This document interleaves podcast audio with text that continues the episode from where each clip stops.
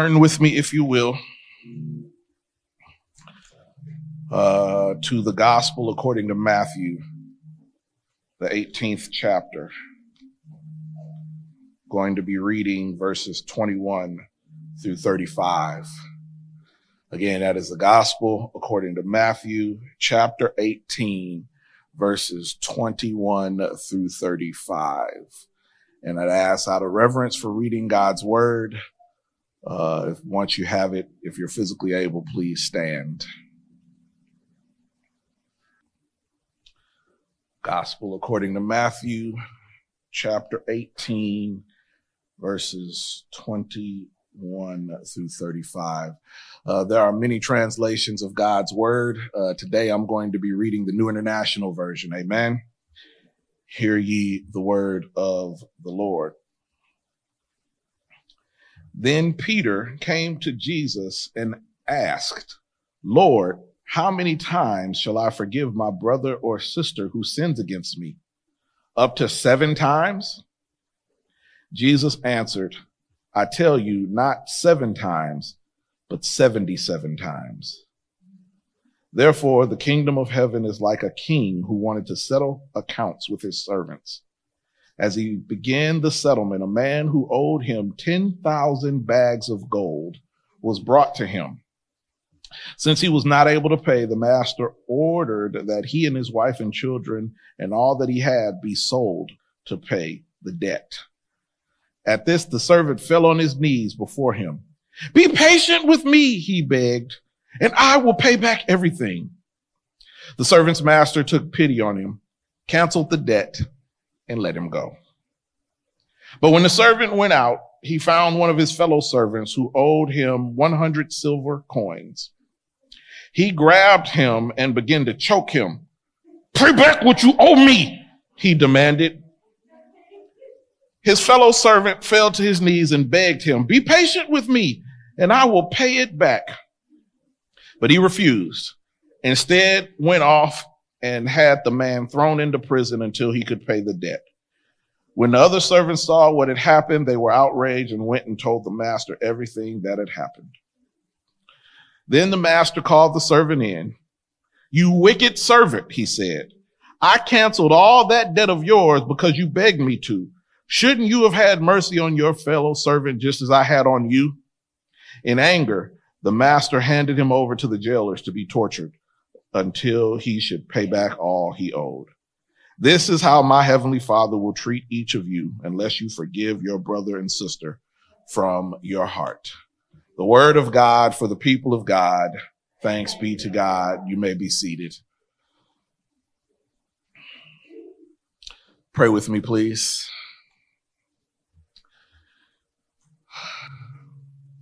God of our weary years, God of our silent tears, the God who has brought us thus far along the way.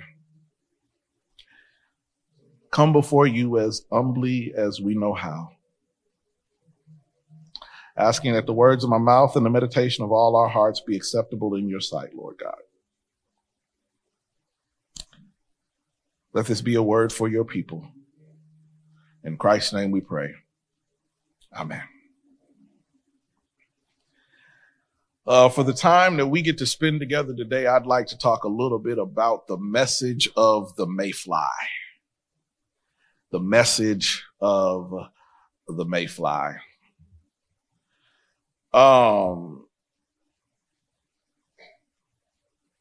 as plain as I can put it, I don't like bugs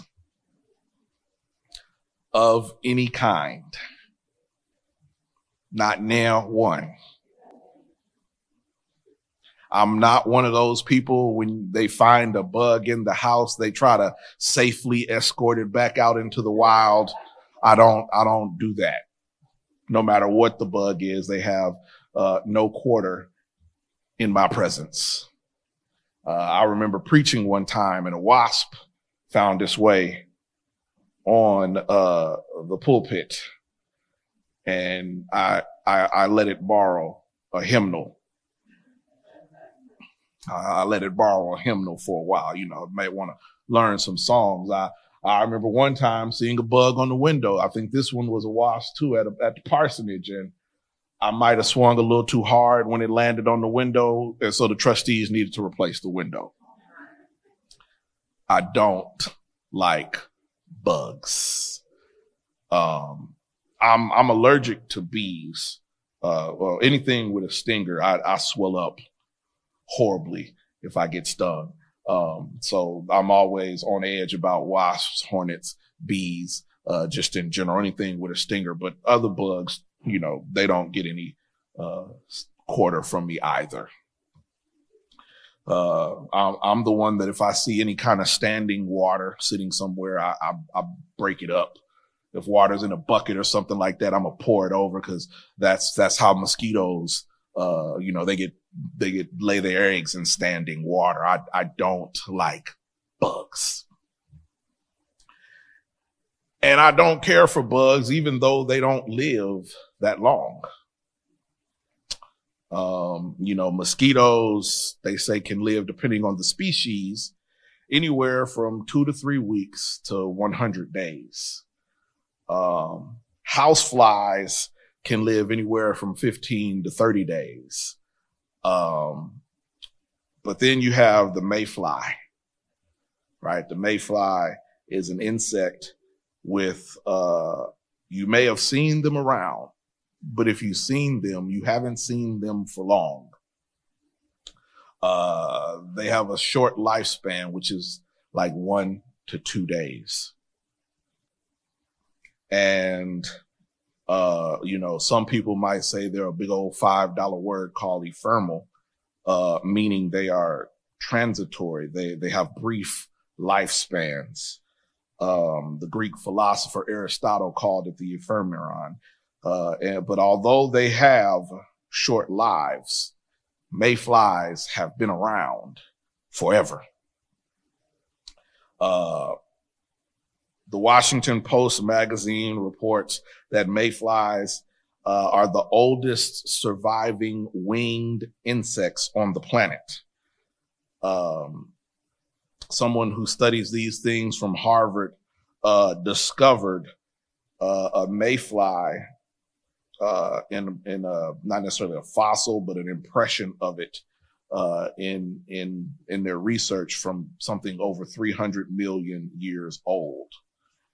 And it's weird because he found it actually uh, in a rock on a uh, in a strip mall behind Matt, uh, a strip mall in Massachusetts. So it wasn't even like a ancient ruin or whatever, but they they found this thing and it was important, but the location um, was not. Uh, the mayfly is a unique creature. Uh, it's both temporary and ancient. Um, and they've been inspirations uh, for generations of artists and poets. Uh, mayflies are even mentioned in one of the oldest writings, the Epic of Gilgamesh, a poem uh, from Mesopotamia that's one of the oldest pieces of literature in the world. They still were talking about mayflies back then. And uh, so much so that there are paintings of mayflies uh, in uh, um, uh, the insect is sitting at the feet of a picture of the Virgin Mary. Uh, more recently, in a short comic play, an American playwright by the name of David Ives presented what two mayflies might discuss in their one day of existence together, and they called the play Time Flies. The point is, mayflies have very short lifespans. Um, and we all have very short lifespans when you think about it. Um, Jesus' ministry was only three years, but he changed things for thousands of years to come. Uh, so it's not always about the length of time, but rather what you do in that length of time. Um, and so in Jesus' three short years of ministry uh, with the disciples, he is in the gospel according to Matthew teaching about sin. and forgiving sin. And if you read on your own, I read uh, 21 uh, through 35, but if you look at 15 through 20, he talks about dealing with sin in the church. And after Jesus finishes talking about dealing with sin in the church, good old Peter asked Jesus a question. Well, how many times am I supposed to forgive somebody? Uh, some translations say 77 times. Some translations say 70 times seven. Uh, it's one of those things where some, some parts get locked in, uh, translation, um, and don't always go. But the point is we need to be able to forgive people a lot. We need to be able to forgive people a lot. Nobody is perfect. Uh, and, and even though we might be frustrated at having to forgive somebody a bunch of times, I'm pretty sure there's somebody else frustrated at having to forgive you a bunch of times. Uh, and so Jesus tells this parable of the unmerciful slave, and and this parable only appears in the gospel according to Matthew. Um, you know, we have what they call the synoptic gospels, which is Matthew, Mark, and Luke. Uh, and they're called the synoptic gospels uh, because we believe uh, that the people that wrote these three gospels probably copied off of the same person for their tests. Uh, Matthew, uh, Mark is actually the oldest one, and then Matthew and Luke sometimes copy off of Mark uh, but never contradict Mark. Um, and so this is the only one. And then John comes a little bit later, uh, probably about 10, 20 years later after uh, Matthew, Mark, and Luke uh, in, the, in the timing. Uh, but this parable only appears in the gospel according to Matthew. And it talks about a king uh, forgiving the debt of a servant. And we must understand that when a debt is forgiven, we need to act like that debt is forgiven. We need to live out uh, that forgiveness in ways that make it meaningful. And that was why one of the reasons this was a problem. The servant had his debt forgiven and then immediately forgot about it and went out and didn't want to forgive somebody else's debt. But you got to understand that forgiveness is an act that affects more than two individuals. Uh, when you read the text, it wasn't so much that these servants were going to get locked up to repay the debt. What happened? It said their families were affected as well.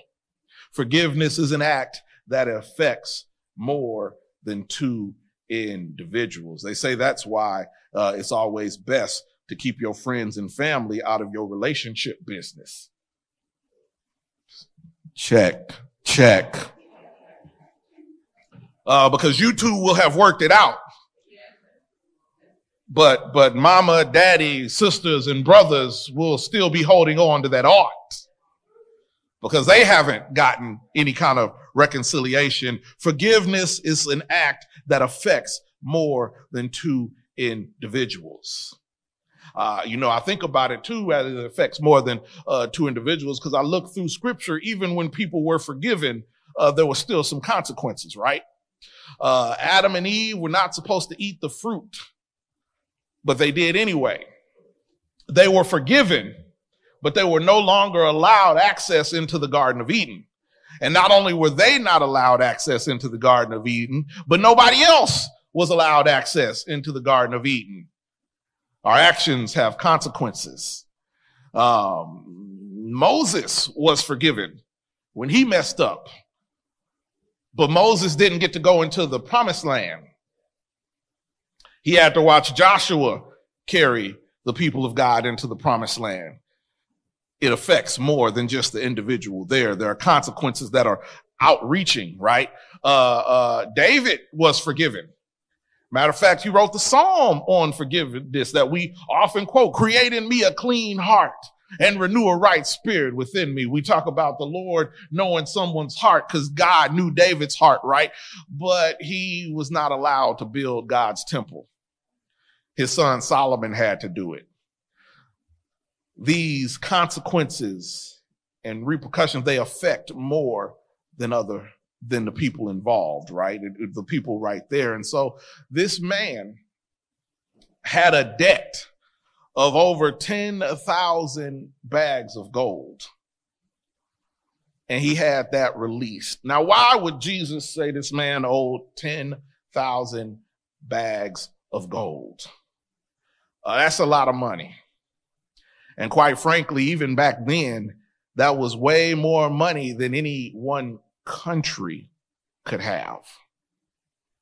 10,000 bags of gold. See, the average uh, annual tax income for all of Herod the Great's territories would have been 900 talents per year. Uh, 10,000 talents would have exceeded the income for all during that time, all of Syria, Phoenicia, Judea, and Samaria. The amount they say when you want to look back to Bible times and try to figure out how much gold, 10,000 bags of gold would have been, it would have been beyond calculation it's impossible to be able to pay off that kind of debt. But Jesus makes the point about something that big being forgiven in the text because our salvation is a debt we can't pay off ourselves. Just like this servant was forgiven of 10,000 bags of gold, our souls being forgiven of sin is a debt that we can't pay off by ourselves. But it was still forgiven. You see, human forgiveness has limits. But what God is able to do is so much more. Uh, the Bible says with men, some things are impossible. But with God, all things are impossible, are possible rather. Uh, uh, forgiveness, he says, um, means to release, to let go of the other. Forgiveness is not denying our hurt. Um, because when we minimize what has happened to us, when we gloss over it and tell ourselves that it wasn't really that bad, we cannot really forgive. We got to be willing to forgive because our God, our King of Kings, our Lord of Lords forgave us of a debt that we could not repay. And forgiveness is at the heart of the Christian faith. Uh, just like the mayfly, it supports life as we know it. It forgiveness makes life worth giving. But just like we do things to hurt one another, just like we do things to hurt our land, just like we do things to make different things an endangered species. We have to be able to turn it around. We have to make our environment more hospitable, whether it's temporary or long term. We need to be able to create a hospitable environment for those who come and go and for those who are here for a long time. And we do that by forgiving. Uh, the message of the mayfly is that whether it is one or two days, or 60 or 70 years, life is too short to hold on to unforgiveness. Uh, I was having a, I was reading rather, um, uh, something from a therapist that talked about holding on to anger and unforgiveness. And they said, uh, that when we are upset about something, we need to think about whether or not it's going to matter in 500 years. And if what we're upset about is not going to matter in 500 years, we probably don't need to be upset about it now. Life is too short to hold on to unforgiveness. Holding on to unforgiveness, uh, my, one of my former coworkers used to say is like drinking poison and expecting the other person to get sick.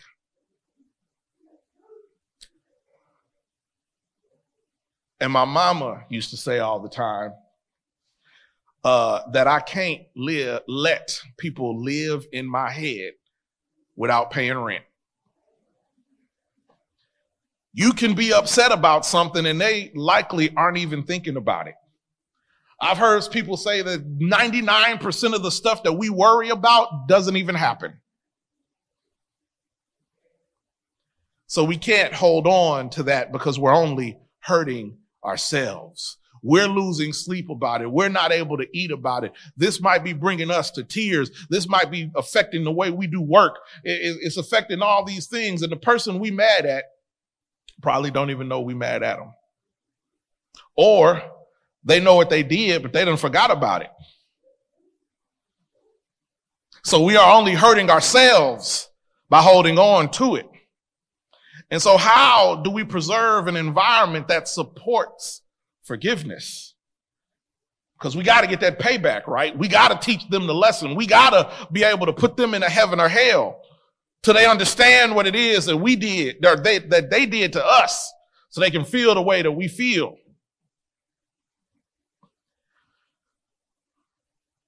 But we can't hold on to it.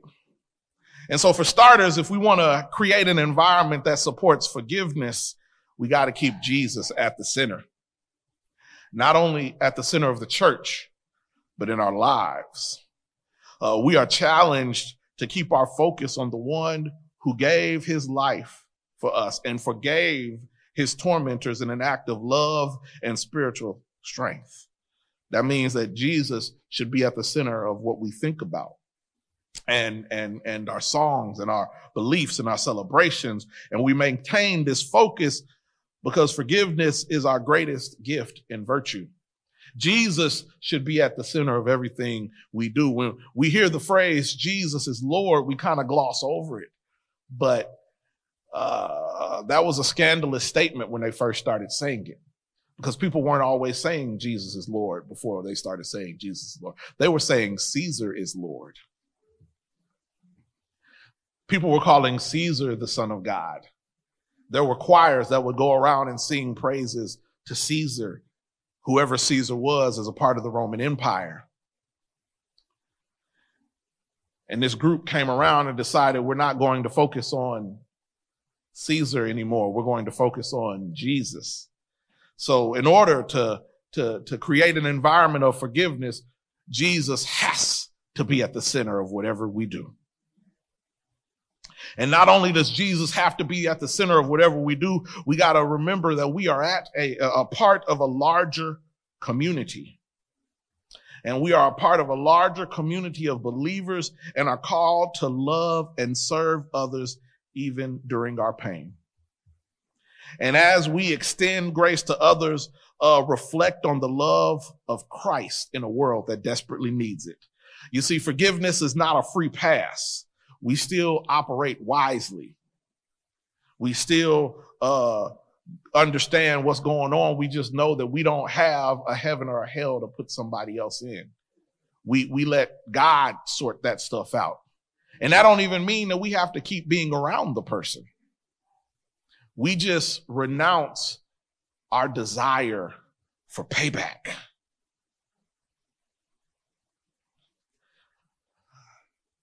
And so we got to keep Jesus at the center and, and remember that we are a part of a larger community. And then we make the decision to forgive others also because Jesus has forgiven us. I got some Bible for it, right? While we were yet sinners, Christ died for us. Uh, in the Christian life, uh, the, the, the two things are always forgiven. The servant was supposed to forgive the other servant because the master had forgiven him. We are to forgive others because Jesus has forgiven us. And Jesus, earlier in the gospel, uh, uh, according to Matthew, uh, teaches them the perfect prayer, right? He tells them the Lord's Prayer, and it says to forgive our trespasses as we forgive those who have trespassed against us. So we got to be willing to let go of those things. Let go of the hurt, let go of the unforgiveness, because in the scheme of things, uh, while we may live 50, 60, 70, 80, 90, 100 years, our lifespan in the time of eternity is as small to God as a mayfly is to us. We can't hold on to these arts. We are only hurting ourselves. In the name of the Father, the Son, and the Holy Spirit, the doors of the church are open and we invite you to come.